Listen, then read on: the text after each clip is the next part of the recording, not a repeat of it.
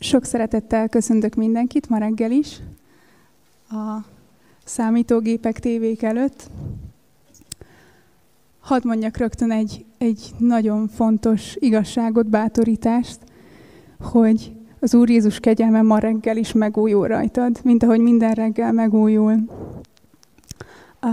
Az elmúlt időszakban, az elmúlt hetekben, sőt, még most is ugye sokan keressük újra, vagy megint, vagy még jobban az Isten arcát, az Istennek a jelenlétét. Szeretnénk többet meglátni belőle, tapasztalni, megismerni őt, megújulni benne. Sokszor a, a januárok, a januári hetek erről szólnak, és én is elkezdtem egy ilyet, illetve én is benne vagyok egy ilyen folyamatban most is. És szeretném az Isten arcát keresni, még jobban megismerni őt, meg látni azt, hogy mi az ő terve az életemre, vagy egyáltalán kicsoda ő maga. Szeretnék vele találkozni, még többet, még mélyebben megtapasztalni a jelenlétét. És hát voltak ebben kisebb-nagyobb küzdelmeim. Valószínűleg nektek sem ismeretlen ez, hogy sokszor az Istent úgy várjuk az ő jelenlétét, ahogy ő, ő éppen nem akarja. Itt vannak elvárásaink felé, ami, ami nem pont azt szolgálja, ami ő maga. És, és így kérdeztem az urat, hogy, hogy miért nem tudok veled úgy találkozni, ahogy, ahogy szeretném, miért nem tudlak téged úgy meglátni, ahogy várlak, pedig tényleg minden vágyam az, hogy, hogy lássalak téged úgy, ahogy te létezel, ne úgy, ahogy én elképzellek téged. És az volt a, a kérdése így hozzám, hogy miért úgy akarsz hozzám jönni, hogy mindig kapni akarsz valamit többet. A lényeg az mindig nálad, a hangsúly az azon van, hogy kapni akarsz. Miért nem nézel arra, ami már megvan neked? És akkor az volt bennem, hogy hát uram, én, én szoktam hálát adni, hát a hálaadást tudom, hogy alapvető dolog, és, és te is szólítasz rá, hogy, hogy mindenkor mindenért hálát adjunk, és ez is már így folyamatban volt több hónapja hív a hálaadásra az Úr engem, mert elégedetlen voltam, keserűségek voltak bennem, és akkor is ezt mutatta meg, hogy adj hálát azért, amit adtam, ami van neked. És most is mondtam, hogy hát tudom, uram, ezt már megbeszéltük, és akkor azt mondta, hogy nem, most én arra gondolok, hogy adj hálát azért, aki én vagyok, létezek, akit te tudsz, ismersz a Bibliából, akit te ismersz azáltal, amit én megmutattam már neked. Mondd ki a neveimet, amit, amiket ismersz a Bibliából. Mondd ki azt, hogy ott te megváltó Krisztusod vagyok. És az az ige dolgozott bennem, az 50. Zsoltárnak a vége, hogy aki háladással áldozik, az dicsőít engem, és aki ilyen úton jár, annak mutatom meg az én szabadításomat. És ebből az igéből azt kezdte ki mutatni, kimunkálni bennem Isten, hogy, hogy az ő neve, az ő lénye, sőt maga az ő kereszthalála, az nem egy start lépcső, nem az első lépés háladásként, amikor mi megtérünk. Nem, nem ez az első lépcsőfok, hogy, hogy Isten megváltott engem, ezért hálás vagyok, és utána megyünk tovább az ő megismerésében, hanem az ő megismerésében az ő kereszthalála, az ő áldozata számomra, az egy állandó ö, kísérője az ő megismerésének, állandó gyökere, sőt az ő dicsőségének az egyik alapvető, legfontosabb ö, köve. Mert az ő tökéletessége, az ő tökéletes szeretete, az a kereszthalálban és az ő feltámadásában mutatkozott meg a leg nyilvánvalóban, legerőteljesebben. És kaptam is egy igét, ami, ami számomra ezt erősítette meg. A 2 Korintus 4-ből 2 Korintus 4.6. Isten ugyanis, aki ezt mondta, sötétségből világosság ragyogjon fel, ő gyújtott világosságot szívünkben, hogy felragyogjon előttünk Isten dicsőségének ismerete a Krisztus arcán. És És ebből Isten nekem azt mutatta meg, hogy ahhoz, hogy még jobban megismerd az én arcomat, az én lényemet, hogy ki vagyok és mit akarok, azt a Krisztus arcán, a Krisztus tettén, a Krisztus jellemében kell keresned. Adj hálát minden nap azért, aki én vagyok, az Isten, aki vagyok. A dicsőséges Atya, az erős Isten, a békesség fejedelme, a csodálatos tanácsos. Vald meg ezeket a neveket, és találkozni fogsz velem, úgy, ahogy eddig még nem találkoztál. És, és Isten megadta ezt a kegyelmet, és, és hiszem, hogy nektek is ez bátorító lehet, hogy hogyha keresed, kutatod az Istent, akkor mindig tér vissza ahhoz a gyökérhez, hogy ki ő, hogy mit mond magáról az igében. Milyen neveket vall ő magáról, és legfőképpen mit tett, érted a kereszten, mert abban összpontosul leginkább az ő tökéletessége, az ő tökéletes szeretete és dicsősége. Ez mindig gyökere legyen, vagy gyökere az ő megismerésének, és ebben mindig újat és újat meg fog mutatni. És még hozzátéve, abban szeretnélek bátorítani titeket, akik úgy keresitek most az Istent, hogy valójában nem nagyon tudjátok még, hogy kit vagy mit kerestek. Nem nagyon tudjátok, hogy kit kéne megszólítani pontosan, mert annyiféle Isten van ma a világban, akit, akik elénk hoznak, lehet belőlük válogatni bőven, de hogyha te a valóságos Istent keresed, csak nem tudod, vagy félsz attól, hogy olyas valamit találsz, ami nem a valóság, nem az igazság, akkor arra bátorítalak, hogy Jézus nevét keresd, hogy Jézus nevét szólíts meg, őt szólíts meg a nevém.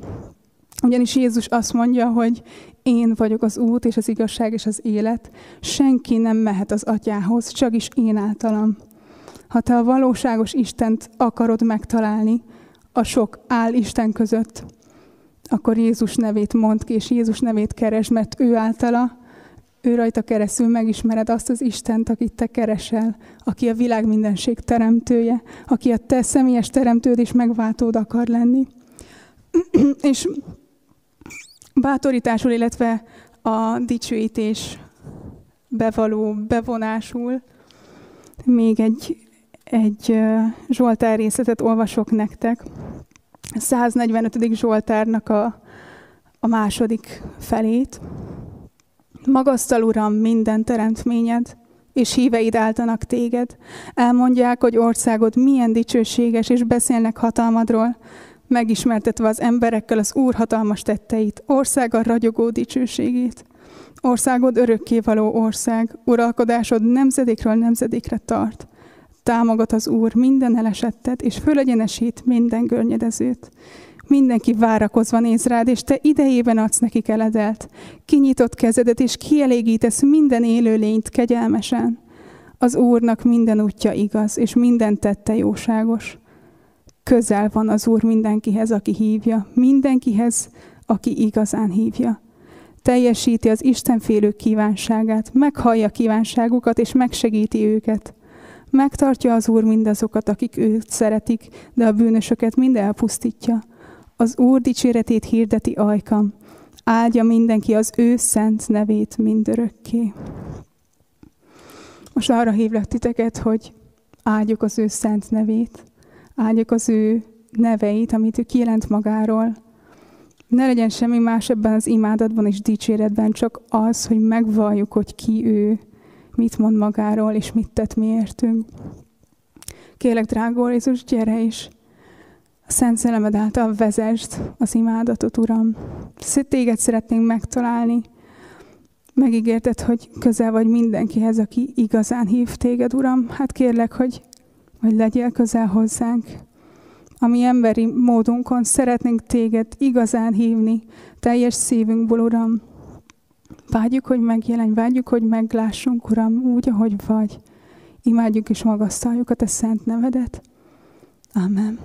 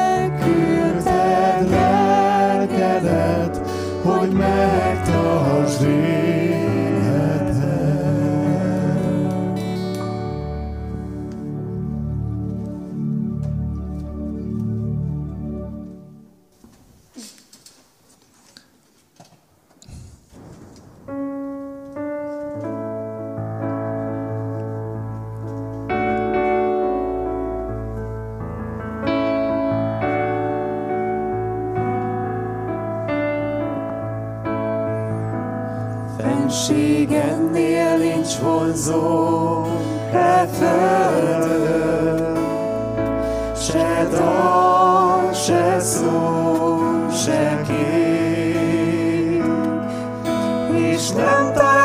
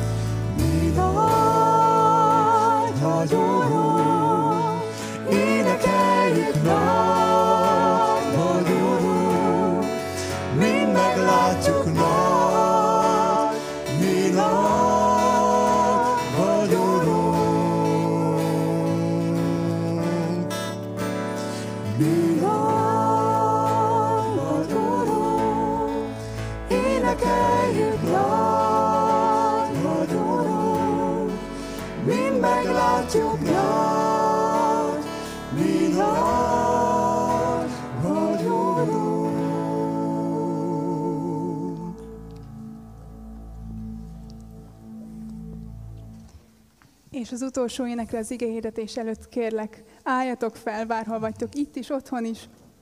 Imádjuk az Urat fennállva.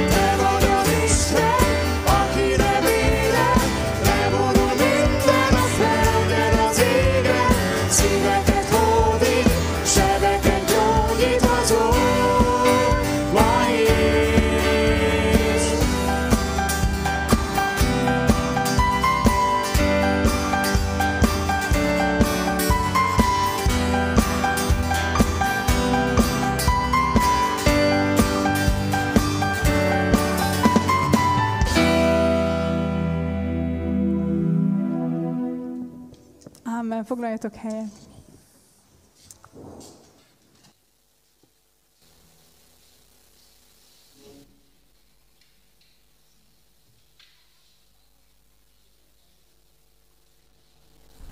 Ma egy hete elkezdtünk egy új sorozatot a gyülekezetünkben, és engedjétek meg, hogy nagy szeretettel köszöntsem azokat, akik eljöttetek az úrházába.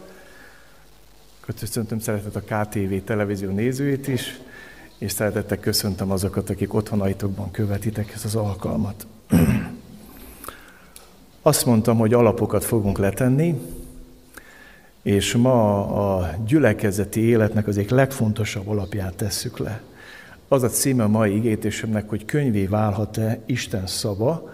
A Bibliáról fogok ma beszélni nektek, és nagyon remélem, hogy nem csak a Bibliáról fogok beszélni, Isten, Bibli, Isten szava fog hozzánk szólni, ő fog velünk beszélni ma délelőtt.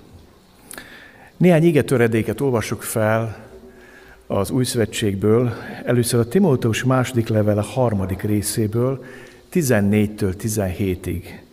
Timóteus második levele harmadik rész, 14-től 17-ig, így szól Isten igéje. De te maradj meg abban, amit tanultál, és amiről megbizonyosodtál, tudván, kiktől tanultad. Mivel gyermekségettől ismered a szent írásokat, amelyek bölcsé tehetnek téged az üdvösségre, a Krisztus Jézusbe vetett hitáltal. A teljes írás Istenül ihletett, és hasznos a tanításra, a feddésre, a megjobbításra, az igazságban való nevelésre, hogy az Isten embere tökéletes, és minden jó cselekedetre felkészített legyen. Lapozatok a zsidókhoz itt levélhez, és az első rész első három versét olvasom, majd a negyedik rész 12. és 13. versét. Így szól az ége. Miután régen sokszor és sokféleképpen szólt Isten az atyákhoz a proféták által, ezekben a végső időkben a fiú által szólt hozzánk, akit mindennek örökösévé tett, aki által a világot teremtette. Ő Isten dicsőségének kisugárzása és lényének képmása, aki hatalmas szavával hordozza a mindenséget, aki miután minket bűneinktől megtisztított, a mennyei felség jobbjára ült. Most pedig a negyedik fejezet 12-es, 13-as versét olvasom, mert Isten igéje élő és ható, élesebb minden kétélű karnál, mérehatol az elme és a lélek, az ízületek és a velük szétválásáig, és megíteli a szív gondolatait és szándékait, nincsen olyan teremtmény, amely rejtve volna előtte, sőt mindenki mezitelen és fedetlen az ő szeme előtt. Neki kell majd számot adnunk. Gyertek, imádkozunk, és kérjük azt, hogy Isten szólítson meg bennünket ma délelőtt. Olyan jó volt téged magasztalni, imádni és dicsőíteni, és köszönjük, Uram, azt, hogy Te egy beszélő Isten vagy. Te egy személy vagy, és köszönjük, hogy az, hogy mi emberek, beszélő emberek vagyunk, beszélő lények vagyunk, az is az Isten képességünk bizonyítéka. És hálát adunk, Uram, azért, hogy testéletté fiadban Jézus Krisztusban, és hálát adunk, Uram, azért is, hogy testélettél úgy is, hogy kezünkben van a Biblia. És arra vágyunk, hogy ne egy könyvvel legyen ma találkozásunk, hanem veled. Köszönjük, hogy minden beszéd mögött valaki áll, valamilyen személy, minden könyv mögött valamilyen író áll, éppen ezért ma nem a könyvvel akarunk csak találkozni, hanem szeretnénk a könyvírójával, a könyv szerzével találkozni. Kérünk téged, hogy munkálkodj közöttünk, a te szent lelked erejével. Amen. Hadd mondjam nektek, hogy különös ez a mai nap, és azért különös, mert ezen napon, vasárnap templomok tízezreiben, százezreiben, megkockáztatom millióiban az egész földkerekségén hirdetik Isten szavát. És hogyha elmész egy keresztény gyülekezetbe, jobb esetben azt fogod látni, hogy a hívők hoznak magukkal egy könyvet. Nem? Vagy most már telefonon is hozhatják a Bibliát, ugye? De a lelki pásztor minimum hoz egy könyvet magával, ami az van rá, hogy Biblia, nem? És ezekben a gyülekezetekben, ezekben a száz, sok százezer gyülekezetben, vagy milliónyi gyülekezetben minden vasárnap arról szól, hogy ott imádják az Isten, dicsütik az Isten, de aztán kinyitják ezt a könyvet, van ott valaki, aki olvas ebből a könyvből valamit, és utána elkezdi hirdetni az Isten igéjét. És azzal az igényel lép fel, hogy az, amit hirdet, az Isten beszéd, az Isten szava lesz. És hadd mondjam nektek, ez egy óriási közösséget teremt a keresztény világon belül. Isten szavának éltető, közösség teremtő ereje az egyházban, az ő szava. Különös ezt látni. Aztán egy normális keresztjén naponta olvassa a Bibliát. Valaki naponta egyszer, vagy valaki naponta többször. Azt egy normális keresztény házasságban összejön a férj, a feleség, és naponta kinyitják ezt a könyvet, és olvasnak belőle. Azt egy normális keresztény családban a szülők előveszik a Bibliát, ha más nem a gyerekbibliát, és elkezdik az Isten igét a gyerekeknek is továbbadni, az Isten szavát. Aztán egy normális gyülekezetben vannak házi csoportok, kis csoportok, ahol úgy szintén előveszik az Isten igéjét, és azt már mondtam, hogy Isten tiszteltem meg főleg. Tehát a gyülekezet, a Krisztus egyházát érdekes módon élteti, és közösséget teremtő ereje van az Isten szavának. És e, ezért jövünk össze minden vasárnap délőtt ezen a helyen. Ezért ülök le reggel Bibliát olvasni magamban, és meg a feleségemmel is. És ezért jövünk össze a házi csoportjainkba, hogy Isten megszólítson minket. Mert hisszük, hogy a Bibliában ott van Isten szava, a Biblia Isten szava. Isten meg tud általa szólítani. Mivel ennyire fontos számunkra, keresztjének számára az Isten beszéde, van valaki, aki minden állon ki akarja ütni a keresztjének kezéből a Bibliát, és ki akarna lopni szívükből Isten szavát. Ki akarja ütni, néha durván és erőszakkal. Én egy ateista kultúrában nőttem fel Romániában, és az nem annyira rózsaszín volt, mint a kádári rendszer itt Magyarországon. Nálunk elég durva volt a vége az ateizmusnak. Rendszeresen jelentették a lelki pásztorokat, beidézték a rendőrségre, aztán néha még vallatták is, meg házkutatást rendeztek, meg zaklatták őket, és volt egy érdekes jellemvonásnak a rendszernek, hogy nagyon félt a Bibliától. Ha valaki be akart lépni Romániában, a határőr a következőket kérdezte.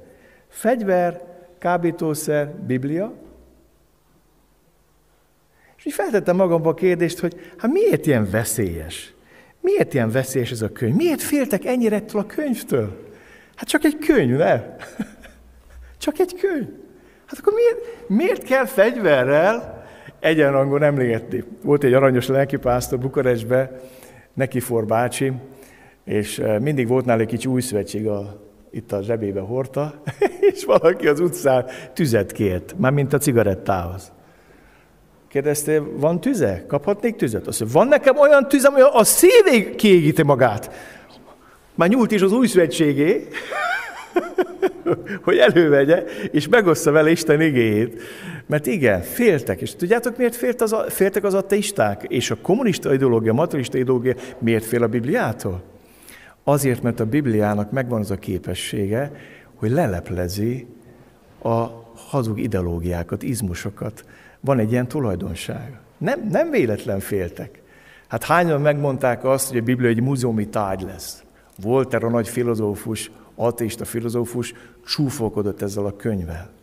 És azt mondta, hogy évtizedek múlva ezt a könyvet csak múzeumokba fogják mutogatni, egy avit, elavult könyv lesz. A kommunisták azt mondták, hogy minden templomot be fogunk zárni, és kultúrházakká, meg raktárok alakítjuk a templomokat, mert a kereszténység egy elavult dolog lesz. A vallás a nép ópiuma. Jelentem, az a ház, amiben Voltaire lakott meg élt, a Biblia terjesztő társatnak a tulajdona ma. És ott volt egy nyomdájuk, ahol a bibliák százezreit nyomtatták, és küldték szanaszét a világba. Voltaire már régen porlika a földbe, de a Biblia köszöni szépen jól van. Nem volt még egy könyv, amit annyit üldöztek volna, erőszakkal. Ki akarja ütni a sátán a kezünkből ezt a könyvet? Dur, durván erőszakkal. Meggyalázza. Nagyon sok helyen, ahol üldözték a kereszténységet, és nem csak kommunista országokban volt, távol-keleten, Japánban is voltak nagy keresztény üldözések. Nehogy azt higgyétek, hogy a, a buddhizmus, meg az annyi, meg a sintoizmus az annyira szelíd, szelíd vallás. Hát volt, amikor megálltak a keresztények imáz ajtajába, és odaállt valaki, és letett a küszöbre a Bibliát, és azt mondta, ha megtagadod azt, hogy Jézus az Isten fia, leköpöd a Bibliát és rálépsz, akkor szabadon elmehetsz. Ceausescu annak idején befogadta ezt a könyvet. A nyugat küldte a Bibliát a román nép számára, meg nem csak a román, az ott élő emberek számára. És ez mit csinált Ceausescu? Azt mondta, küldjétek, küldjétek. Vagy bezúzatta, és WC papírt csinált belőle. És annyira igénytelenül csinálta ezt a WC papírt, hogy találtak olyan WC papírt, amit ha széthúztál, még lehetett rajta látni a Biblia betűit. Milyen döbbenetes. És az ember föltesz a kérdést, mitől fél a, a, az ember ennyire a könyvtől? Miért akarja az ördög ilyen szinten kicsavarni kezünkből a Bibliát? De megyek tovább, és szeretnék arról szólni, hogy a mai világunkban egész más módszert használ a sátán. Ma szépen, hízelegve, a pluralizmus nevében igyekszik elbizonytalanítani és nevetség tárgyává tenni az égét. Ma Magyarországon a Biblia egy megbecsült könyv. Minden könyvesboltban találsz. Ma nem úgy csavarja ki a kezünkbe a Bibliát, hogy bemocskolja, hogy WC papírt csinál belőle, hogy azt mondja, köb le, dob le, taposd meg, égesd el. Nem ezt csinálja ma az ördög. A nyugati kultúrában az ördög szépen hízelegve elbizonytalanít bennünket, és a nevetség prádjával próbálja tenni az Isten szavát, az igét. Ennek a világában élünk, egy ilyen világban élünk. És elkezd mondjam nektek, ez sokkal veszélyesebb. És ennél csak az a rossz, amikor a keresztények is elbizonytalanok abba, hogy a Biblia Isten szava. Európa sokszor megjárta ezt. Volt itten racionalista teológia. Volt itt tudományos biblia kritika, amikor a Bibliát ízekre szedték, szétszették, elvették az összes könyvet a szerzőktől, majd nagy kínokáran bebizították, hogy mégiscsak ők írták. Aztán volt itt, hogy demitologizálás a Bibliának, minden, ami hihetetlennek tűnik, ami csoda, azt vegyük ki. Az, hogy Jézus meghalt, hagyjuk benne, az, hogy feltámadt, azt vegyük ki. Az, hogy tanított, azt hagyjuk benned, az, hogy föltámasztott a Lázárt, azt vegyük ki. Az, hogy enni adott az éhezőknek, hagyjuk benne, mert szociális evangélium. De azt, hogy kiűzte az ördögöket, azt vegyük ki. Mindent, ami természet fel, azt vegyük ki, ezt mondták, de mitologizálásnak. Heréljük ki a Bibliát, szedjük ki belőle a lényeget. És a nyugati civilizáció ennek az áldozata, hogy van egy kiherélt könyvünk, egy olyan Bibliánk, ami nem, nincs, nincs ereje. Kiszedtünk belőle, mert mi magunkba hiszünk, mi a tudományba hiszünk. Mi a tiszta ész győzelmeiben hiszünk. Mi a humanizmusban hiszünk, mi az emberben hiszünk. Az ember tudásában hiszünk. Az emberi izmusokban, filozófiában hiszünk. Gondolj vissza a kommunizmusra, hány millió halottat adott maga után. Gondolj vissza a náci hitlerizmusra, hány millió halottat maga után a nagy, felvilágosult emberiség. Nem mitologizálás, azt mondjuk a Biblia egy könyv a sök közül. Egy vallási könyv. Szedjük ki mindazt, ami, ami, ami, ami természet feletti, ami Istenről utaló. Csináljunk Jézusra egy szelid, kékszemű germán fickót, aki olyan kedves, aranyos lehet követni, jó példa, modell, menjünk, kövessük, tartsuk meg a hegyi beszédet. Szépen hízelegve veszik ki a kezünkből a Bibliát az ördög. A másik próbálja meghamisítani Isten szavához hozzáadva saját hazugságait mérgező koktél keverék kevert belőle. Azt sem, mindig ad hozzá valamit, meg veszel belőle valamit. Gergő erről beszélt a tévtétások kapcsán, hogy a másik nagy módszer az ördögnek, ha nem tudja erőszakkal kivenni a kezedből, ha nem tud elbizonytalanodni, bizonytalanít, akkor tesz hozzá, meg veszel belőle. Azt mondja Évának, csak ugye azt mondta az eh, kígyói kert, egy fájról sem ehettek. Isten azt mondta, hogy kert egy fáról nem ehettek. Ő meg annyit tesz hozzá, hogy sem ehettek. És már is, már az igazság nem igazság, hanem hazugság. Belekeveri. Az a nagy kérdés, hogy miért teszi ezt az ördög.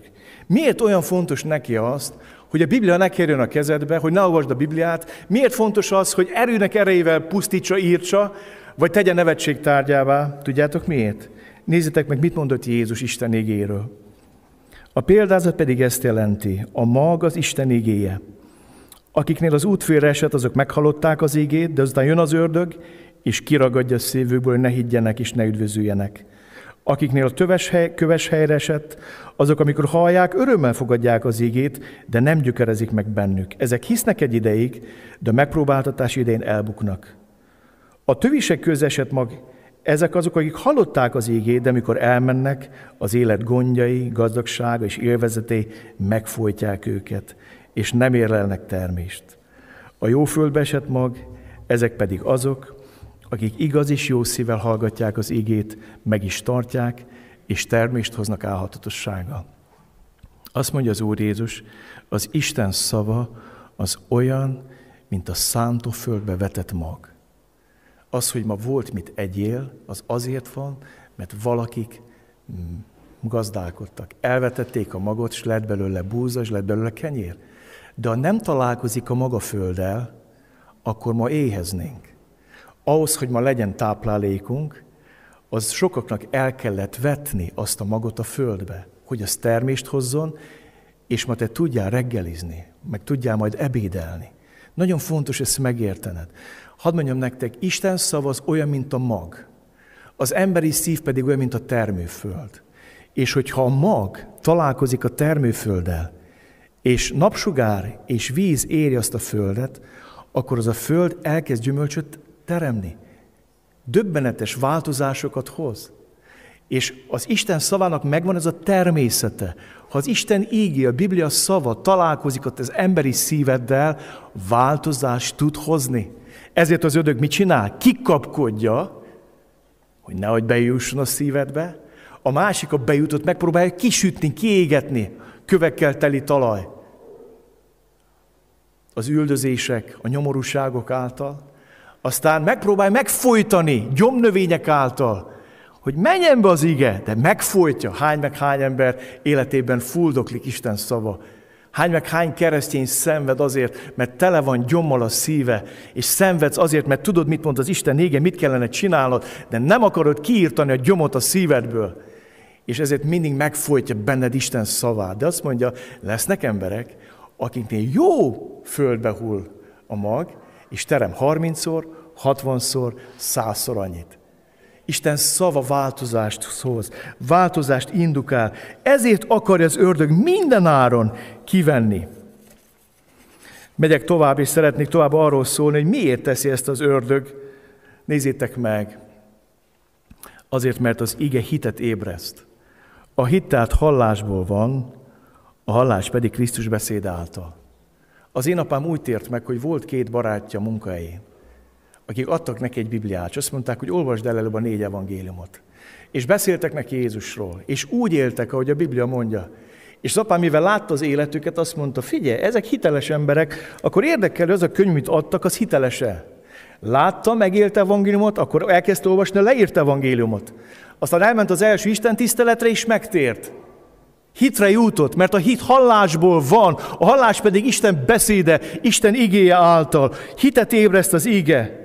Az ige felébreszti a lelkismeretet, bűnbánatra indít, mert Isten ige élő és ható, élesebb minden kétélű karnál, mélyrehatol az elme és a lélek, az izületek és a velük szétválásáig, és megítéli a szív gondolatait és szándékait.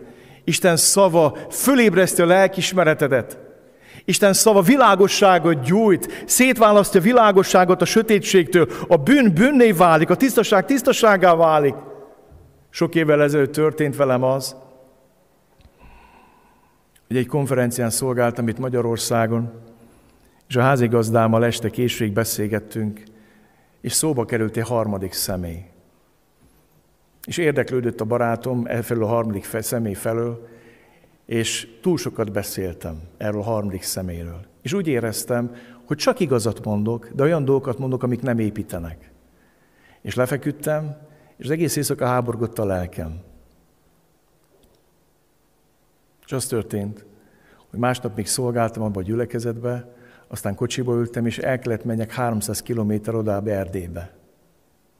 Bementem egy kis vidéki imaházba, fölment egy idős bácsi a szószékre, és elkezdte olvasni az 50. Zsoltárt, amiben többek között ez van, amerre jársz, az ember társadról csak rosszat beszélsz. És így elkezdtem besüllyedni a padba.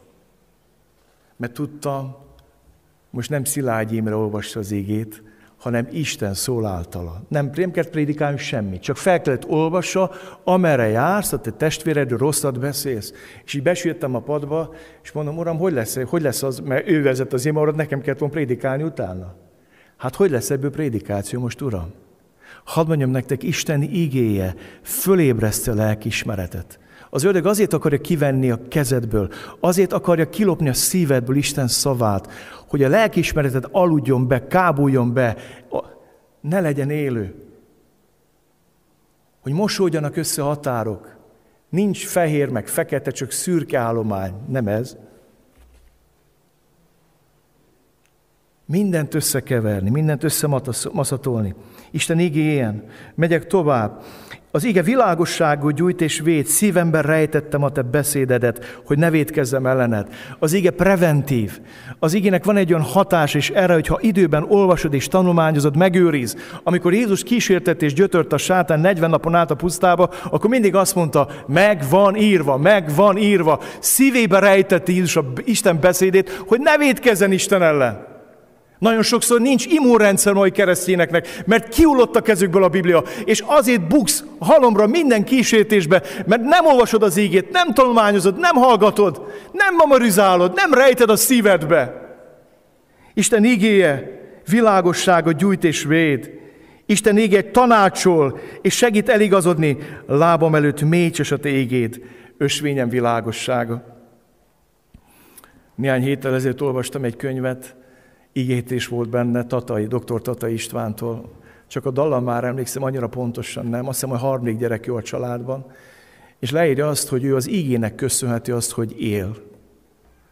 És a következőket mondta el, hogy a szülei istenfélő emberek voltak egy magyarországi falucskában, Viszont mikor a szülők, a rokonság megtudta, hogy várják már a harmadik gyereket, történetesen őt, egy olyan nyomás alá helyezték az ő anyukáját, hogy azt nem lehet, mert tudjátok, ez a jó magyar ember, hogy hát ha sok a gyerek, akkor aprózódik a vagyon, nem? Azt nem lehet. És állandó nyomás alatt tartották Tata István anyukáját, hogy vetesse ezt a gyereket. Akkor vezették be az, az abortusz törvényt, hogy lehessen is elvenni, és annyit cincáltak szegény asszonyt, hogy ott tartott, hogy ki volt tűzve az abortusz az időpont. Na csak, hogy az ő szülei keresztény, fél, istenfél emberek voltak, reggel mivel kezdték a napot, a kis falus jász függönyét kihúzták, vették a Bibliácsot, olvasták az ablakba. És aznapi lekció tudjátok mi volt? Mikor Potifárné kísérti Józsefet, és azt mondja József, hogyan követhetném el ezt a gonoszságot, az Isten ellen és a te férjed ellen. És akkor olvasta a Tata Isten apukája meg anyukája, István anyukája meg apukája, hogy hogyan követném ezt a gonoszságot el, akkor úgy döntöttek, hogy abortusz ide-oda, időpont ide-oda, nem megyünk sehova. És azt mondja Tata István, én a Bibliának köszönhetem azt, hogy létezek, és nem öltek meg és még született, azt hiszem, nyolcan vannak testvérek. Ennyit a abortuszról. Nagyon érdekes látni ezt. Isten szava, mint a világosság, mécses a lába előtt, tanácsol, segít eligazodni a sötét világban. Isten szava zsinormérték. Nézzétek, mit mond Ézsás könyve. Ezért így szól az én Uram az Úr, Sionra leteszek egy követ alapul, szilárd követ, drága sarokkövet alapul. Aki hisz, az nem menekül el a törvényt teszem akkor zsinormértéké, és az igazság lesz majd a mérce. Colostok. Colostok. Most cseréltük a bejárati ajtókat. Mit gondoltok, hogy szemmértékre hozta az asztalos az ajtókat? Kijött volna, semmi szolostok, semmi méretség, á, sába el, én szemre megmondom, mekkora az ajtó. Szemmértékre. Hazamegyek, emlékezetemből, lemérem, ott lesz az ajtó. Nem. Tudjátok, elővette a méterest, és elég sokat mért, mert a régi keretbe kellett betegye az új ajtókat, mert tönkre mentek. Hadd mondjak nektek valamit. Isten égie zsinór mérték. Mérce, amihez lehet igazodni, amitől lehet eltérni. És annyira tudjuk, hogy a szakmában a vasas ugyanazt a métert használ, mint a betonos, meg az ács, meg az asztalos, meg a köves ugyanazt a métert használ, mert vannak standardok, vannak mércék. És azt mondja a Biblia, hogy Isten szava mérce. Ez az imás soha nem épült volna fel, ha minden szakember a szemmérték alapján jött volna itt mindent kimérni. Nekem ennyi egy méter, neked annyi, neki annyi. Minden széthullna, szétesne, káoszba fulladna. És ez történik az emberiséggel. Amikor azt mondjuk, hogy Isten igen nem mérce, akkor káoszba fullad az életünk.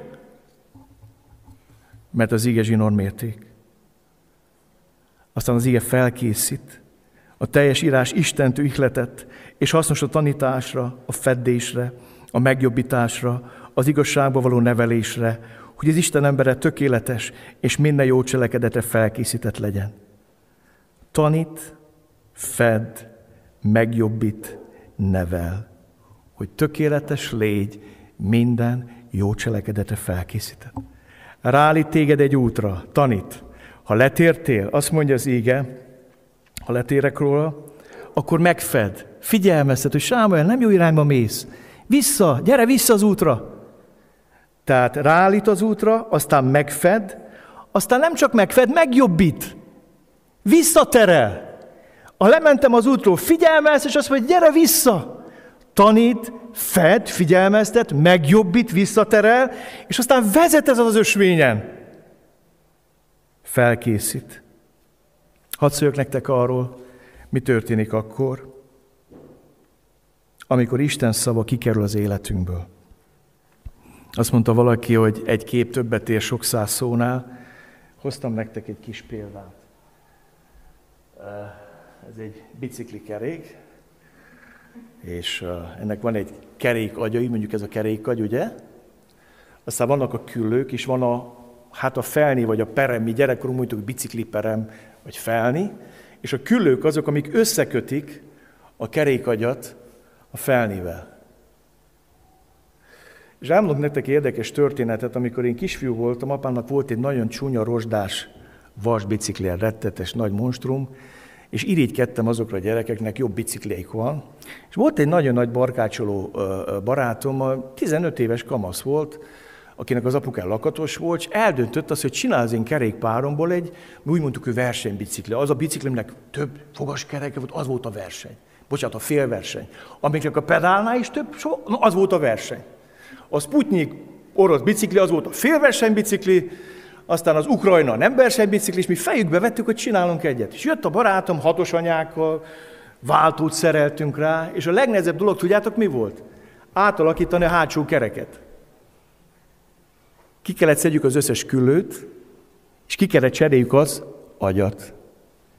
Nagyon kitartóak voltunk, el kell mondjam azt nektek, hogy lettem egy ilyen Sputnik agyat, öt sebesség, fa, milyen boldog voltam, öt fogaskerék volt rajta.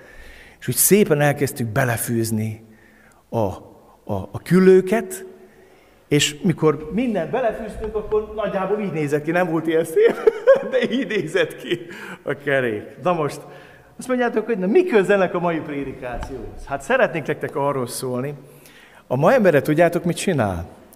Szedegeti ki a küllőket, egyiket a másik után. És szedjük ki, és azt mondjuk, hogy hát ebben se kell igazodni a Bibliához. Hát ebben sem kell igazodni Istenhez. Hát ezt is kivetjük még, talán még ezt is, még ezt is kivesszük, még ennyit kibír.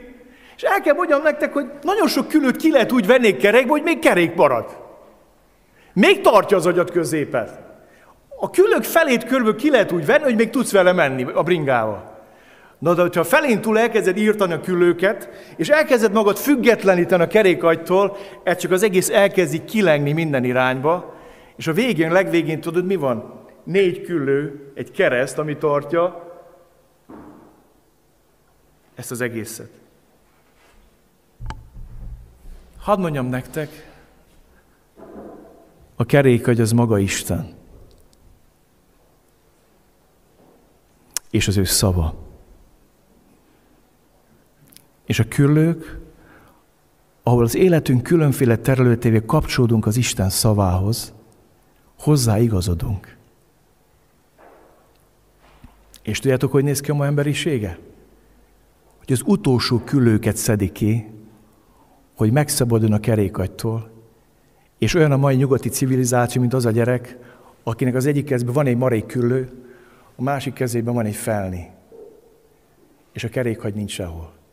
És azt mondja, végtelenül szabad vagyok, és független. Lehet sok játékot kitalálni, volt egy kis, felnéve is játszottunk, elmondom nektek. Ismerős még? Volt az a kis kampó, belakasztottuk és futottunk vele.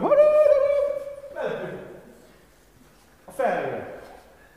Hát körülbelül így néz ki a kereszténység, ilyen kis, bocsánat, infantilis gyereknek, amikor elszakadunk az igétől, amikor kiveszegetjük ezeket a küllőket egyiket a másik után, függetlenedünk attól, aki körül kellene forogja az életünk, aki meghatározhatna az életünk minden területét, tartást adhatna a házasságunknak, a családunknak, a társadalmunknak, a gyülekezetünknek, és ott van kezünkben, egyik kezünkben egy maréküllő, a másik kezünkben meg egy felni.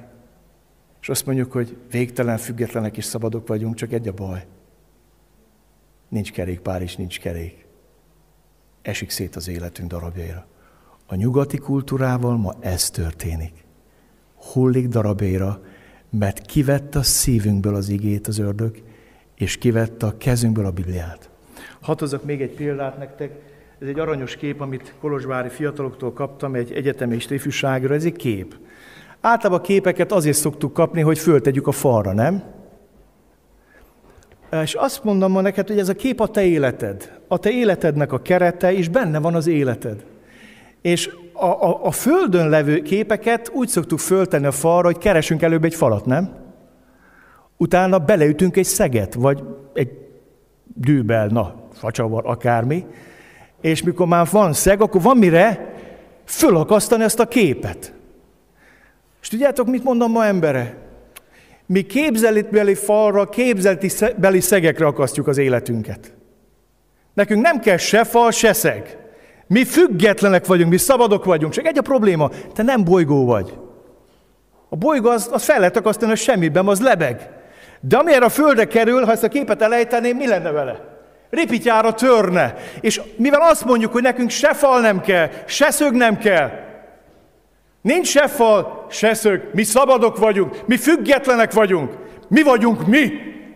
A megdicsült, megistenült emberiség, ezért törik darabja az életünk. Ezért írtam oda azt, hogy a ma embere önmegsemmisítő szabadságban és függetlenségben él. A nyugati civilizáció mióta tagadja az Istent, tagadja a gyökereit, tagadja a kereszténységet, tapossa a Bibliát, hülyévé teszi az Isten meg az ő szavát, meg az ő követőit, azóta önmegsemmisítő szabadságban és függetlenségben él. A ripityára mennek szét a családok, a férek és feleséges önzésében, válnak szanaszét az emberek, élettársi kapcsolatban élnek, szabad házasságban, nyílt házasságban, aztán a gender elmélet 91 fajta válfajában, és születik az őrület. Végtelenül. És hadd mondjak neked valamit amikor nevetségesé teszed Isten szavát, akkor jegyezd meg valamit. Akkor nem Isten szava válik nevetséges, hanem te. Ezt jegyezd meg. A minap próbáltam a legkomolyabb arcomat fölvenni, komolynak őrizni magam, és odálltam a fiam elé, és mondtam, fiam, véget vetünk a családunkon belül diszkriminációnak. Mától kezdve nem mondhatod nekem azt, hogy apám, hanem azt fogod mondani, hogy egyes szülő, és Lauranak azt fogom mondani, hogy kettes szülő. És már amikor kimondtam, akkor rájöttem, hogy hát ez nem jó. Hát ez nem jó. Én egy himsoviniszta, őszövetségi is állat vagyok, mert a feleségemben, még mint mondtam, hogy ő kettes, hát meg, megint diszkriminálok, nem? Tehát akkor is diszkriminálok, azt mondom, hogy apa vagyok, de akkor is diszkriminálok, hogy azt mondom, hogy egyes szülő, meg kettes szülő. És akkor eljátszottam magam, hogy jaj, van rá egy megoldásom. Legyen benne az enyémbe és az egyes, meg a kettes, meg a Lauráiba is. És akkor azt mondtam a filmnek, tudod, én vagyok a 12-es szülő, meg a 21-es. Jó? Akkor most már nem diszkriminálunk semmit. Értitek, hogy miről szól ez? Hogy röhely tárgyát csináljuk magunkból. Csoda, hogy nem nevedjük ki magunkat. Csoda, hogy nem mondjuk azt, hogy ember, normális vagyok én. Hadd mondjam neked azt, amikor Isten igét, a mércét, a mértéket, lábbal taposod és tiporod, jegyez meg egy dolgot. Nem ez fog nevetség tárgyává válni. Ha én egy házépítéshez nem, nem használok méterest, és az ablakok nem akarnak beférni a falba, vagy kiesnek a falból, vagy kilőnek a, kilógnak a vasbetonok a faloldalából, a méter, köszöni szépen, attól jó lesz. De hogy rajta mindenki rögni fog, az biztos. És döntsd el, hogy akarsz Istenből nevetségtárgyát csinálni, akarsz az ő szavából nevetségtárgyát csinálni, és ez csak azt fogod érezni, hogy hullik szét az életed. És ott van a marék küllőd, és ott van a felnéd, és rohansz kétségbe a világban, hogy mit rontottam el. És hadd mondjam nektek, minden, amit az emberiség Istennel szemben elkövet, a következménye van. A szexuális forradalomnak, a nemek szabadosságának mindennek van következménye. Bontjuk le az életünket, és tesszük magunkat nevetség tárgyává. Szeretnék most néhány alapelvet adni nektek a bibliolvasáshoz. Hadd menjek pozitívabb témákra. A Biblia szíve Jézus Krisztus a testéletége. Miután régen sokszor és sokféleképpen szólt Isten az atyákhoz a profétek által, ezek ma végső időkben a fiú által szólt hozzánk, aki mindenek örökösévé lett, aki által a világot teremtette. Ő Isten dicsőségének kisugárzása és lényének képmása, aki hatalmas szavával hordozza mindenséget, aki miután minket a bűneinktől megtisztított mennyei felség jobbjára ült. A Biblia szíve Jézus Krisztus, Isten fia. Ha kiveszed Jézus Krisztust a Bibliából, egy szép kulturális képzőnlény lesz, gyönyörű történelmi rejlások egy népnek az életéről, Ábrám elhívása, egy nép történetéről, egy nép ismerkedésével, egy Istennel, Jahvéval, de kiveszed Jézus Krisztust a Bibliából, kitépted a Bibliának a szívét. Mert a Bibliának a szíve Jézus Krisztus, minden szava Bibliának, ő miatta íródott, őre nézve. Ezért van az, hogy amikor a Bibliát olvasod, akkor nem csak egy könyvvel van dolgod, nem. De ez egy normális dolog. Tehát, mikor olvasol egy könyvet, annak van egy szerzője, nem? És olvas egy, olvas egy mixált könyvet, vagy, vagy bármilyen más magyar irodalmi művet, vagy bár világirodalmi művet, akkor mindig dolgod van a szerzővel is. És hadd mondjam neked, amikor a Bibliát olvasod, akkor dolgod van a szerzővel. És ez nem más, mint Jézus Krisztus, aki által Isten teremtett a világot. Ő volt az a logosz, az a szó, ami által ez a világ létrejött, és a szó fenntartja ezt a világot. Napokban láttam egy nagyon érdekes videót, egy nagy kerek fémasztal. Tettek rá egy jó nagy marék sót, és így szétkenték emberi kéze, nagyon csúnyán. Jött egy ember, és bizonyos tárgyakat elkezdett húzni a vasasztalnak a szélén, amitől a vasasztal beremegett. Tudjátok, mi történt a sókristályokkal? Valami hihetetlen, bámulatos mintákba kezdtek elhelyezkedni az asztalon. Attól függ, hogy milyen tárgyat húzott végig rajta, az a vas elkezdett rezegni, hangot hallatott, és ettől a rezgést, ettől a hangtól a sókristák gyönyörű formákat, és mindig más tárgyat vett, és akkor megint más tárgyat vett. Hadd mondjam nektek, majdnem olyan szépek voltak, mint a hópelyhek. Amit míg lejön az égből a földre, milyen szépen meg, meg, megszerkezt a Jóisten, nem? És azt mondod, hogy ez véletlen. Mi ez? Véletlen.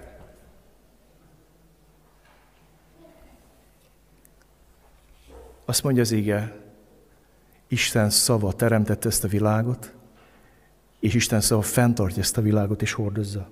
Azt mondja tovább a zsidókhoz itt levél, mert Isten ége élő és ható, élesebb minden kétélő karnál, mélyreható az elme és a lélek, az izületek és velük szétválásáig, megítéli a szív gondolatait és szándékait, nincsen olyan terem, ami rejtve volna előtte, sőt mindenki mezitelen és fedetlen az ő szem előtt. Neki kell majd számot adnunk.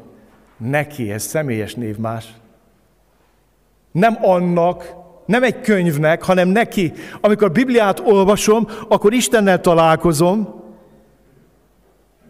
és ennek az Istennek kell majd számot adnom. És nézd meg a folytatást.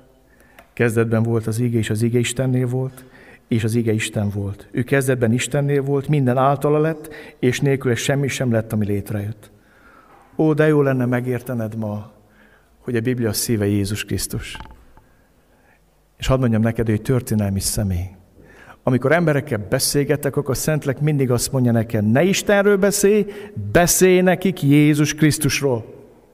Ma a keresztényeknek Jézus Krisztusról, az Isten fiáról szóló evangéliumot kell hirdetni, aki meghalt értünk a kereszten. Ez történelmi tény. A római jog nem engedte azt meg, hogy csak úgy valakit megöljenek.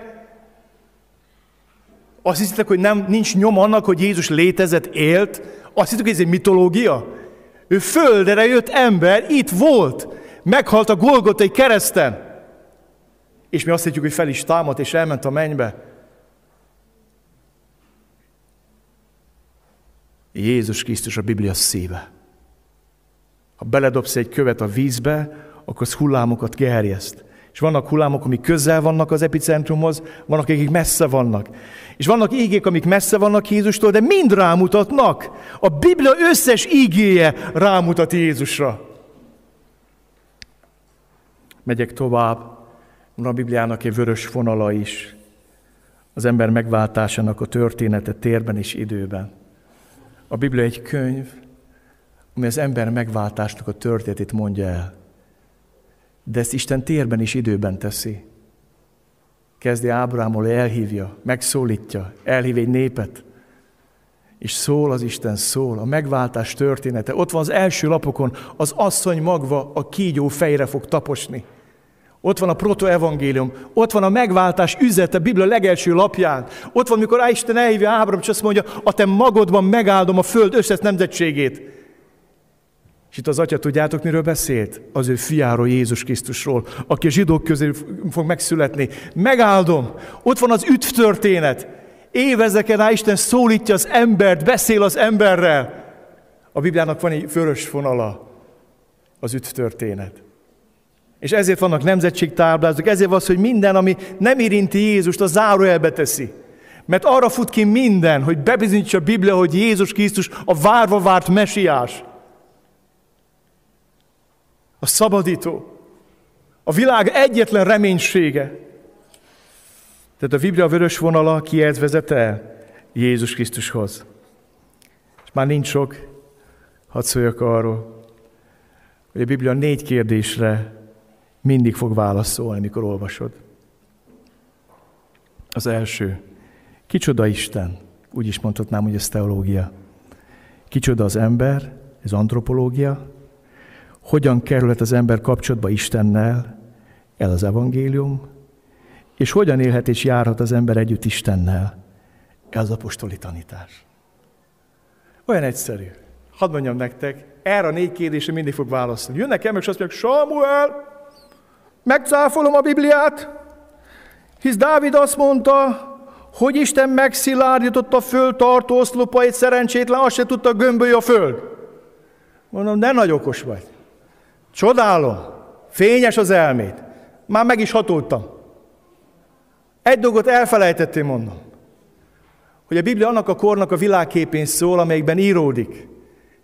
És Dávid idejében azt hitték, hogy a föld lapos, és Dávid mit mond? Isten megszilárdította a föld tartószlopait. Ez lefordítva mai magyar azt jelenti, Isten tartja fenn a földet. Amen? És miért még nagyon elbíznád magad, szoktam az éneknek mondani, jaj, de bugyuta a Dávid, még azt sem tudta gömbbe a föld, akkor menjünk vissza Jobb könyvéhez, amik sokkal régebben keletkezik, mint a Dávid Zsoltára, és Dávid Jobb azt mondja, hogy Isten felakasztotta a földet a semmibe. Na mondom, ezzel mit kezdesz? Mondom, a, a, jobb idején tudom, mi volt a világ, világ, tudományos világkép? Van egy nagy kozmikus tenger, benne egy kozmikus uh, kígyó, a kozmikus kígyón egy kozmikus teknős, és a kozmikus teknős hátán vannak oszlopos, rajta lapos föld. Ez volt a tudományos világkép jobb idejé, mikor Jobb azt mondta, hogy Isten felakasztotta a földet a semmire. Tehát miért még nagyon kiúznád magad, hogy ez egy avit könyv, Meghaladtuk, Túlhaladtuk. Én a progresszív teológia. Nem haladtuk meg. Nem. Az üzenete Isten szavának tökéletes. Mindig annak a kornak a nyelvén szól, amiben születik, de az üzenete változhatatlan, tökéletes. Kicsoda az Isten? Milyen egyszerű. Próbáltál már kémia tankönyvből zongorázni? Anna. Próbáltál matematika tankönyvből magyar irodalmat tanulni? Próbáltál fizika tankönyvből biológiát tanulni? Annyi eszünk van, hogy amikor valamit keresünk, akkor megfelelő könyvet vesszük elő. És felteszünk olyan kérdéseket a Bibliának, amire nem íródott. Ha ezt a négy kérdést teszed fel, kicsoda az Isten? Milyenek ismerem meg Istent a Bibliából? Kicsoda az ember? Milyenek ismerem meg az embert a Bibliából? Hogyan kerülhet az ember kapcsolatba Istennel? És hogyan járat vele? Erre a négy kérdésre mindig, de mindig válaszolni fog. Utolsó kérdés. Van Bibliát? No. Még egyszer kérdem, van Bibliát? Hogy ne lenne? Hát testvér, hát eh, nyugati, civilizált emberek vagyunk. Hát ott van a polcon, évek óta. Az őrnek ez a házi feladat, Révész Árpád szokta mondani, hogy így tartsa a Bibliát. Nehogy kinyisd, legyen, hát te művelt magyar vagy te. Még talán keresztény demokrata is. Hát legyen! Ki szoktad nyitni? Felszoktad kérdezni a kérdés, mi a véleményed rólam, Istenem? Mit mondasz rólam, mint emberről? Mit mondasz magadról? Mit tegyek a Bibliámmal? Az első szerest. Ne így. Ne így. Tudod, hogy szerest? Elmondom. Úgy szerest, hogy hallgast. Képzeld, de van hangos Biblia. Most meglent a négy evangélium. Gyönyörű. Posztoltam is. Kisekenyist, hallgathatod a négy evangéliumot. Hallgasd az ígét. Olvasd az igét, tanulmányozd az igét, vegyj egy füzetet, jegyzetelj, elnékedj az igén, napközben tér vissza arra, amit reggel olvastál. Memorizáld az igét. Éld, és add tovább. Történettel fejezem be. Ez nem egy, szomorú, eh, nem egy szép történet, szomorú, de a végén mégis szebbet mondok. Évekkel ezelőtt megtért a gyülekszem egy asszony. Nagyon messziről jött. Keleti vallások, rejki, agykontroll, joga, pránanadi, volt minden. Mikor meghívtam, hogy beszélgessünk Jézusról, kértem, hogy írja össze azokat a beavatási szertartásokat, amikben részt vett. Két A4-es oldal sűrűn tele volt írva mind a két oldala. Itt volt, ott volt, ide avatták be, odaadták be, ezt csinálták le, azt csinálták vele, ilyen kúzus, olyan kúzus, ezt látta, mondta, látja az aurámat, jaj, mondom, jaj, nekem, látja az aurámat, miközben prédikálok. Mondom, figyelj csak ide, ezt most ki kell dobni a szemétbe.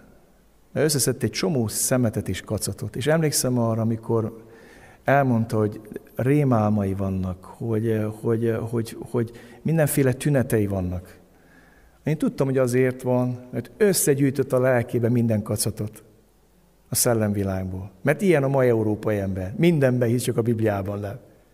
Mindenben hiszünk Istenen kívül. Mindenkiben hiszünk Jézus Krisztuson kívül. Ő a nevetség tárgya marad. Bele lehet ebbe halni. Megtért. Megvalotta. Megtagadta. Kidobta. A gyülekeztem tagja lett. Beismerítkezett. Néhány évig ide járt. Egyszer valaki jelzi nekem, hogy figyelj, akkor még Ivi volt, nem volt ez a megboldogult, megboldogult Ivi volt, ugye. És mondja nekem, hogy te figyelj, olyan furcsa dolgokat posztol ez a, az asszony a, az Iviven, és hogy nézd már utána, és én is láttam, hogy húha, itt már nem a Biblia van, hanem valami egészen más. És leültünk beszélgetni, és kérdeztem, hogy mi történik veled. Úgy érzem, hogy, hogy megváltoztak a posztjait.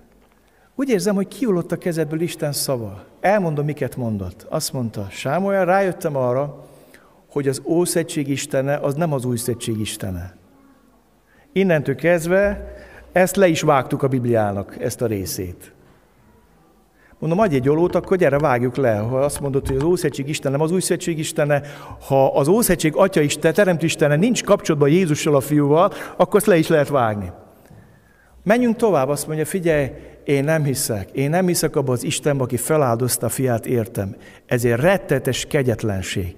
Hát ez egy horror. Az Isten feláldozza fiát, értem.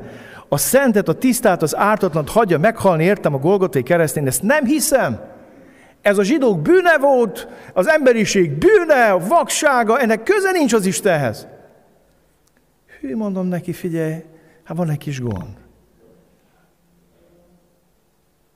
Hát Jézus maga beszélt arról, hogy ő szenvedni fog és meg fog halni. János maga mondta a tanítványára, hogy íme az Isten bárány, aki elveszi világ bűnét. Pálapostól arról beszélt, hogy mikor még, nem, mikor még bűnösök voltunk, Isten a maga idejében idatta az ő fiát, engesztelő áldozatot a bűneinket. Azt mondta, Pál, hát az csak Pál. Na mondom, jó, akkor Pál levet is kitépjük. Jó, mondom, most már Páltól megszabadultunk, hát akkor maradtak az evangéliumok még, nem? Hát, de azt mondja, jaj, az, az, az, hát az, az csak János apostol. Hát mondom, akkor Jánost is kitépjük. Mondom, de van, hogy Péter apostol. Képzeld, az is azt mondja, nem veszendő aranyon, ezüstön vagy aranyon váltottatok meg, hanem a drága báránynak a vérén váltott meg minket Isten hiából életmódból. Hát azt mondja, hát az csak Péter apostol, az se Jézus. Te mondom, most már tényleg baj vagyok. A végén odáig jutottunk, hogy tudjátok, mit fogadott el az egész Bibliából? A hegyi beszédet. Máté evangéliumának három fejezet, ez volt az etalons, azt mondta, Jézus Krisztus egy olyan ember volt, aki eljött a világba, hogy modellt álljon nekünk, és megmutatta azt, hogy hogy kell éljünk. Pont, ámen, ennyi vége. És azt mondta, drágám, nem tudom, hol szedted össze ezt a mucskot, meg maszlagot, de szeretném azt mondani neked, hogy mi nem ugyanabban az Istenbe hiszünk. Nem. És döntsd el, hogy jössz és hallgatod az égét, és olvasd a Bibliát, és elfogadod Isten szava, vagy azt mondod, hogy köszönöm, ebből nem kérek. És úgy döntött, hogy köszönni, ebből nem kér. De szeretném örömhírrel befejezni. Ahány ember ebben a gyülekezben megtért, az mind azért tért meg, mert elhitte, hogy a Biblia Isten szava. Ahány ember ebben a gyülekezben megtért és újjászületett, az erre ráállt hittel. És elkezd mondjam nektek, hogy amikor az ébredés van, amikor Isten megújít egy hívőt, többször mondtak nekem ilyet férfiak. Mindenféle súlyos megkötöttségben éltek, függőségekben, függőségekben, ne nem mondjam még be, elég mocskos dolgok voltak. És jöttek hozzám, és azt mondták, Sámuel, fölébreszt reggel ötkö az Isten, hogy olvassam a Bibliát. És miközben olvasom a Bibliát, találkozok Jézussal, és a szívem megtelik örömmel, és elkezd ragyogni Krisztus. És a világosság kiűz belőle minden sötétséget. És ezek a férfiak, tudjátok, mit mondtak nekem? Azt mondták, hogy tudtam eddig imádni a szart. Ez volt a sommás. Hogy tudtam imádni a pornográfiát, a mindenféle függőséget, mindenféle galád dolgban másztak bele, nem volt vége a, a sötétség fenekének, mentek lefelé az örvénybe. Hogy tudtam, és azt mondja, ez csak felragyogott nekem a Krisztus, és megállított a zuhanásba. És elkezdett fölemelni. Hadd mondjam neked, a Biblia Isten szava. És ma bekéssük azt a szeget abba a falba, hogy legyen mire felakasztani az életet képét. Az is megteheted, hogy nem, én független vagyok. Most nem fogom ledobni, nem akarok összetörni. Vagy azt mondod, üssük be azt a szöget a falba, és akasztjuk fel az életünk képét oda, és legyen Isten dicsőségre az életem. Vagy teheted azt, hogy futkorászol a marék küllőddel, meg a felniddel, önpusztító szabadságban és függetlenségben. Döntsd el. Drága gyülekezet, mindazok, hogy hallottátok ezt a mai tanítást, a következő vasárnapokon erre a négy kérdésre fogunk választ keresni.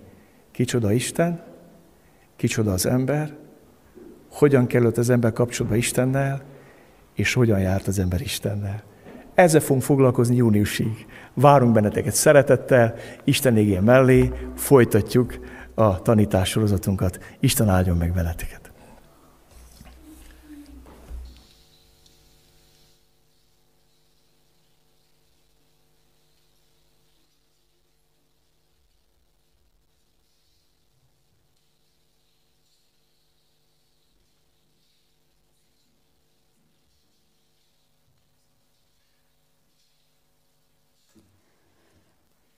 téneket fogunk énekelni az igé hirdetés után. Csak Téd a legelső hely, és Jézus térdet hajtunk.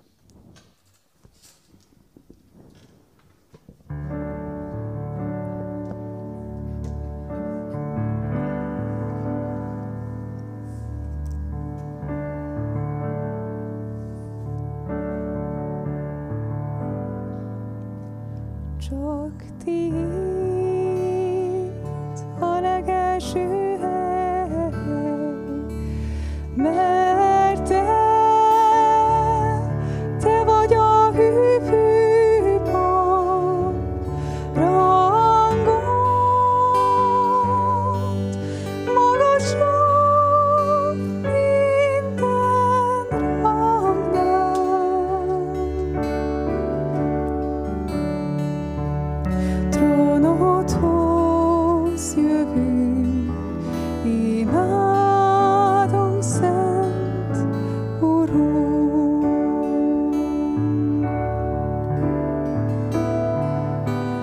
csak Sakti, a legelső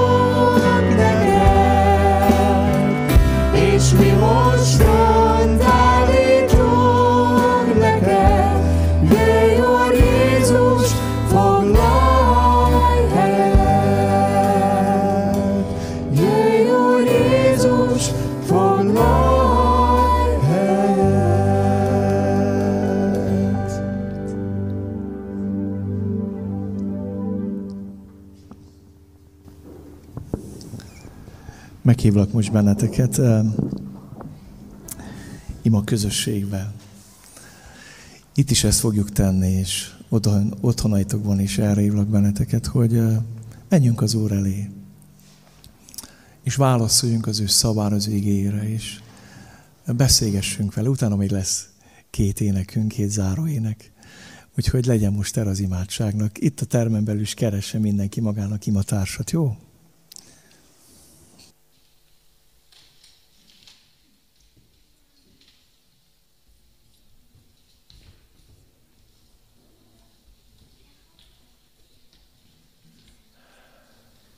Úgy döntöttem, hogy a hirdetéseket most mondom el, nem a dicsőítés végén, lesz még két énekünk. Szeretnék néhány fontos dolgot hirdetni nektek. Ahogy írtam a gyülekezet csoportjában, meg eh, megkaptátok e-mailben is, elkezdünk egy olyan alkalmat vasárnap délutánonként, ami, amire minket az imahét inspirált. Nagyon jó volt együtt lenni családokban, otthonokban, látni, hogy bekapcsolódtok, és nagyon áldott imahetünk volt, és ennek a, ez, ez felbártott minket előjárókat, hogy ma délután 5 órától legyen egy ilyen kedves igémest. Várunk benneteket, és hozzátok el azt az igét, ami nektek nagyon sokat jelent, vagy az életeteknek egy meghatározó igéje, vagy életszakaszának egy meghatározó igéje. Antal Laci lesz a moderátor ma este, háromnegyed öttől lehet belépni ebbe a közösségbe, és hívunk benneteket, gyertek el minél többen Isten jelenlétébe. Szeretnék ilyen módon folytatni, um, és váltva lesz, ez minden második vasárnap lesz ilyen alkalmunk, mert következő vasárnap délután pedig a házi csoportok vezetőjével fogunk közösségben lenni, és a kettő fogja egymást váltani. Azt is hirdetem nagy szeretettel, hogy hétfőtől pént, eh, szombatig, rosszul írtam, nem péntekig, hétfőtől szombatig minden délután 5 órától ökumenikus imahelyet lesz a református templomban. És úgy beszéltük meg a lelkipásztor testvéreimmel és társaimmal, hogy iszonyatos nagy templom, hatalmas légtérrel, bárcsak olyan problémánk lenne, hogy, hogy sokan vagyunk, ott lehet személyesen eljönni, lesz készfertlőjtő, maszkot, ne felejtsetek el hozni, le van minden másik pad zárva, nem is tudom hány karzat van, több karzat is van, tehát teljesen megoldható a biztonságos együttlét. Tehát akik vágytok személyesen igét hallgatni, várunk benneteket személy, szeretette minden délután 5 órától, de követhetőek lesznek interneten is az alkalmak. A Református Egyházi ugyanúgy közvetíti online az alkalmakat, és a KTV is bejelentkezett, hogy ők is közvetítenek minden estét, tehát eh, ez egy, ez egy örömhír. Eh, megyek tovább, és attól még a hétfesti hat órai közösségünket megtartjuk, és eh, nem akarjuk elejteni az imádságot, nagyon fontosnak tartjuk a gyülekezetünkbe. És emlékeztetlek benneteket, hogy kiküldtem nektek a tematikát az imahetünknek, ami nekünk presbitereknek egész évben heti tematikánk. Mindegyik nap valamelyik presbiter imádkozik bőtől a gyülekezet bizonyos területeiért. És ha szeretnétek ebbe ti is bekapcsolódni, akkor ne tegyétek záró ebbe az imahetünket, hanem vegyétek el azt a listát, és mondod, szerda reggel van, na akkor gyerektanítók, a gyerekszolgálók az óvoda, és akkor kezdesz el imádkozni. Tehát legyen, legyen egy rendszere az ima életednek, kapcsolódj be, hogyha ez segít neked. A következő, mit szeretnék hirdetni, hogy eh, minden lehetőséget igyekezünk megragadni a törvény adta személyes találkozásokra. Hadd mondjam nektek azt, hogy én féltem egy picit a Krisztus egyházát, mert attól tartok, hogy nagyon könnyen el fogunk bújni majd a járvány mögé akkor is, amikor nem kell. És őszintén foglalkoztat engem ez. Nagyon őszintén foglalkoztat engem ez. És én hadd biztossalak benneteket arra, minden lehetőséget ragadjatok meg, törvény a lehetőséget a személyes találkozásra. Én azóta is teszem, igyekszem ezt tenni, és örömmel megyek családot látogatni. És hadd mondjam azt, hogy ha valakik nem félnek tőlem, úgyhogy elmegyek maszkkal, szeretettel, örömmel megyek családot látogatni. Én ezt nem tartom normálisnak, hogy ne, ne, ne, nem. Valahogy úgy érzem, hogy nekünk a szemes kapcsolatokat ápolni kell. Törvény adta kereteken belül. Senki nem tiltja, hogy kettessével, hármasával találkozunk. Nem tiltja. Sőt, azt se tiltja senki, hogy tíz fő alatt kis csoport találkozon. Nincs tiltva. Ebbe úgy bele lehet gyökerezni, ebbe az állapotba, hogy majd győzünk ebből kijönni. Tehát én arra bíztatlak benneteket, amikor úrvacsoránk is van, ne egyedül üldögel számítógépet a borral meg a kenyére. Hívj el meg egy testvért magadhoz, gyere át szomszéd, együtt úrvacsorázunk. Amen? Ne, értitek, ez meg van engedve. 90 éves néni hívott meg a születésnapjára, hogy ünnepeljen meg vele úrvacsorával. És még két presbitert is meghívott. Nem azt mondta, hogy jaj, 90 éves vagyok, meg kell védjem magam tőletek.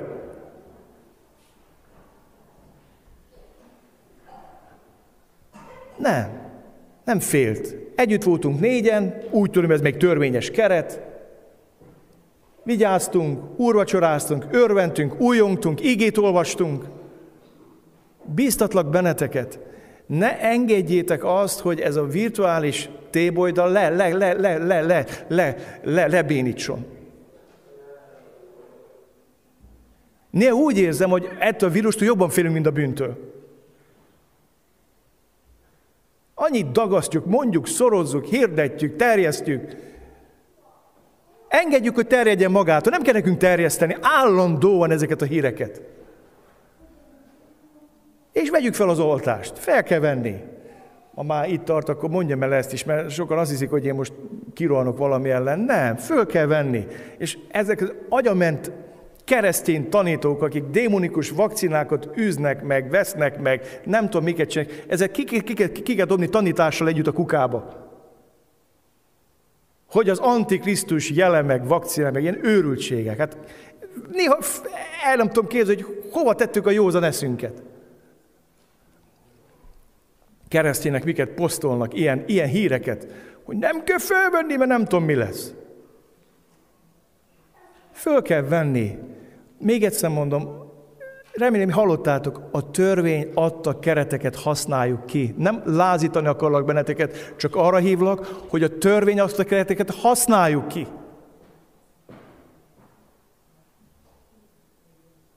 És ne akarjunk szigorúbbak lenni, mint a törvény. Mert az a gyülekezet rovására fog menni.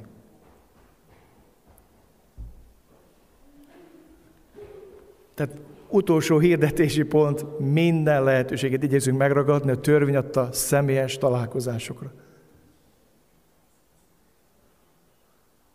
Igen. Igen. Elmondtam a hirdetni valót. Ezt is túl lelkesen. Nem tudok, ilyen, ilyen vagyok már, csak nézzet, fogadjatok így, hogy ilyen vagyok, de nem tudok úgy, na, így mondtam el, ahogy mondtam. Az lesz legjobb, hogyha dicsérjük az Urat, gyere Anna is, legyen két érek, amivel zárjuk ezt az alkalmat.